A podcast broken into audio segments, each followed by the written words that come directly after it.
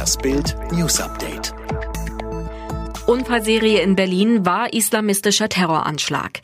Der 30-jährige Iraker Samad A. raste am Dienstagabend mit seinem Wagen in Berlin sechs Menschen um, darunter Motorradfahrer auf der Stadtautobahn. Es gibt drei Schwerverletzte. Und jetzt kommt heraus, es war ein islamistischer Terroranschlag. Das bestätigte die Staatsanwaltschaft. Der Täter rief demnach Allahu Akbar und machte gezielt Jagd auf seine Opfer.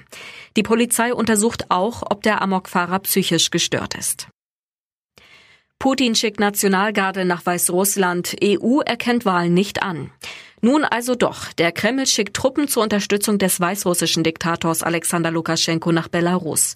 Entsprechende Medienberichte bestätigten mehrere offizielle Quellen nach Bildinformationen. Putin nutzt dafür sowohl Transportmaschinen der russischen Luftwaffe als auch Lkw des Innenministeriums. Derweil bekannten sich die EU-Staaten zu den Demonstranten und der Opposition.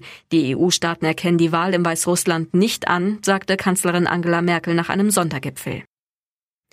So kaputt ist der deutsche Wald. Dürre, Stürme und Schädlinge haben den Wäldern hierzulande noch heftiger zugesetzt als bisher bekannt. Rund 285.000 Hektar müssen aufgeforstet werden, wie aus neuen Zahlen des Bundeslandwirtschaftsministeriums hervorgeht. Das ist eine Fläche, die größer ist als das Saarland.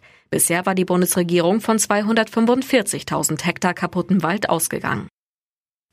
Erstes Bundesland will GEZ-Erhöhung stoppen.